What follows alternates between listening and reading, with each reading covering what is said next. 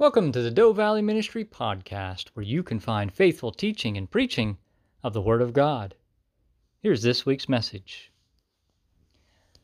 This morning we're starting our Christmas season, and we're looking at Matthew chapter two, verses one through twelve. This is the story of the wise men from the east. Matthew chapter two, verses one through twelve. Now after Jesus was born in Bethlehem of Judea, in the days of Herod the king, behold, wise men from the east came to Jerusalem, saying, Where is he who has been born King of the Jews? For we have seen his star in the east, and have come to worship him. When Herod the king heard this, he was troubled, and all Jerusalem with him. And when he had heard, had gathered all the chief priests and scribes of the people together, he inquired of them where the Christ was to be born. So they said to him, In Bethlehem of Judea, for thus it is written by the prophet, But you, Bethlehem, in the land of Judah, are not the least among the rulers of Judah, for out of you shall come a ruler who will shepherd my people Israel. Then Herod, when he had heard, when he had secretly called the wise men, determined from them what time the star appeared, and he sent them to Bethlehem and said, Go and search carefully for the young child, and when you have found him, bring back word to me, that I may come and worship him also. When they heard the king, they departed. And behold, the star which they had seen in the east went before them, till it came and stood over where the young child was. When they saw the star, they rejoiced in exceedingly great joy. And when they had come into the house, they saw the young child with Mary his mother, and fell down and worshipped him. And when they had opened their treasures, they presented gifts to him, gold, frankincense, and myrrh. Then, being divinely warned in a dream that they should not return to Herod, they departed for their own country another way. This is the word of our Lord today. So we're going to look at some Christmas wisdom, the story of the wise men. The story of the wise men is a story that is shrouded in mystery. From tradition, we seem to know all the facts and details, but as we actually study the Scripture, we find that there are a lot of questions we cannot answer about the wise men from the biblical text.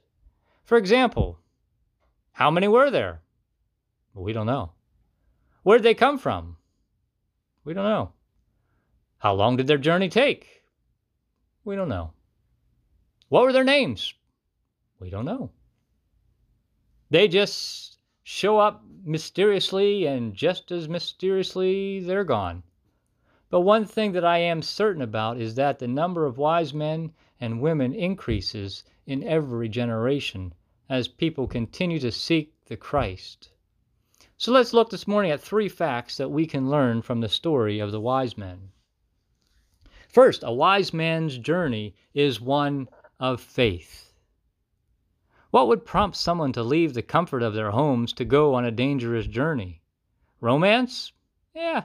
Wealth? Oh, definitely. Faith? Eh, yeah, faith. Where is he who has been born the King of the Jews? What a probing question. There's no doubt in their language that he had been born. The question is, where is he? They had seen the star. The evidence was real. Now where is he? They had faith that he was alive, that he existed. Now all they needed to do was to find him. Their purpose was established. Find him. And so they were willing to risk everything to find him. They were willing to leave the safety of their homes, to risk a perilous journey, to seek a king. Can you imagine what their neighbors' reaction must have been? You going on a journey? Yeah. Where are you going? Well, you don't know for sure. How far is it? Yeah, we don't know that either. How long are you going to be gone? Eh, we're not quite sure on that one. Boy, for wise men, you sure don't know much, do you? But you know, they must have said the same things to Abraham when he left his home for the promised land. They must have said the same things to Noah, who was building an ark, even though it had never rained in the history of earth up to that point. They must have said the same kind of things to Peter, Andrew, James, and John when they left their fishing nets to become fishers of men. What, what are you guys, crazy? Are you insane? Are you out of your minds? No, they're not crazy. They're not insane. They're not out of their minds. They are men of faith. God's journeys always involve faith. It's impossible to please God apart from faith. And why? Because anyone who wants to approach God must believe both that He exists and that He cares enough to respond to those who seek Him. People of faith have been willing to respond to the challenges of the unknown over and over again down throughout history. Faith. The second point I want to make is a wise man's journey is one of worship. When the wise men came on their journey, it was for the purpose of worship. They brought with them gifts of gold, frankincense, and myrrh. These gifts have a lot of symbolism associated with them. Gold, of course, represents wealth. It is a gift fit for a king, and Jesus is the King of Kings. Frankincense is the sap of a tree that was dried and, and hardened and used as an incense to worship God. Thus we see a gift for His deity, since Jesus is the Son of God. And myrrh is a fragrant perfume that was used to anoint the dead, to embalm and preserve them. And Jesus is the sacrificial lamb. But there is more to worship than gold, frankincense, and myrrh, isn't there? We know that.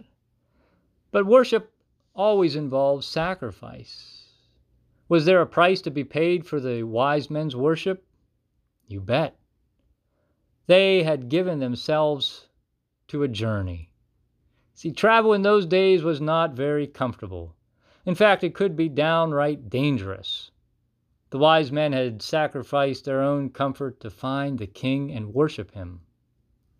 Listen to what David said about sacrifice in Second Samuel twenty-four.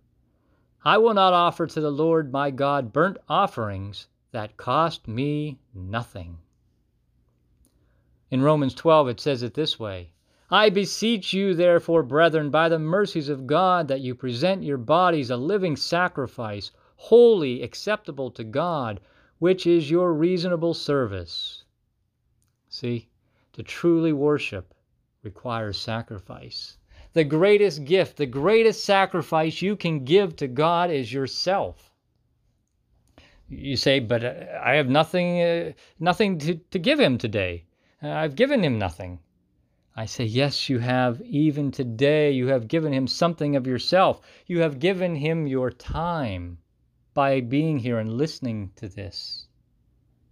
You prepared for a journey this morning by getting up and getting dressed and ready to seek a king. You got into your cars, used your gas, you came to church. When the offering plate was passed around, you put money into the plate to help pay kingdom expenses of maintaining the church. The building, heat, electricity, all have to be paid for. When you came today, you came as a living sacrifice, even though you may not view it as that, even though you may not have realized it.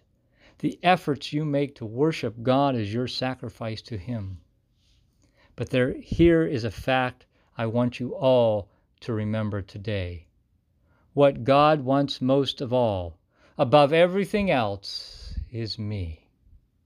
He wants you. He wants your heart. He wants your attention twenty-four seven. The question to ask is, what am I willing to give Him? Am I willing to give Him my best?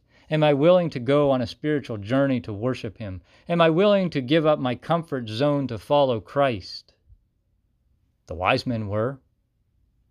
Are you? The third point I want to make here, and the final point, is a wise man's journey is one of change. Let's look at verse twelve. Then being divinely warned in a dream that they should not return to Herod, they departed for their own country another way. In, isn't it interesting that after they worshiped Jesus, that they could not go back the same way they had come? I find that to be a fact even today. Once you have met God, you will never be the same. An encounter with God changes things. It changes you, doesn't it? It has always been that way. Jacob wrestled with God and never walked the same the rest of his life. Isaiah stepped into the presence of God and proclaimed, "Woe is me, for I am undone, because I am an, a man of unclean lips, and I dwell in the midst of a people of unclean lips. For my eyes have seen the King, the Lord of hosts." He was never the same again.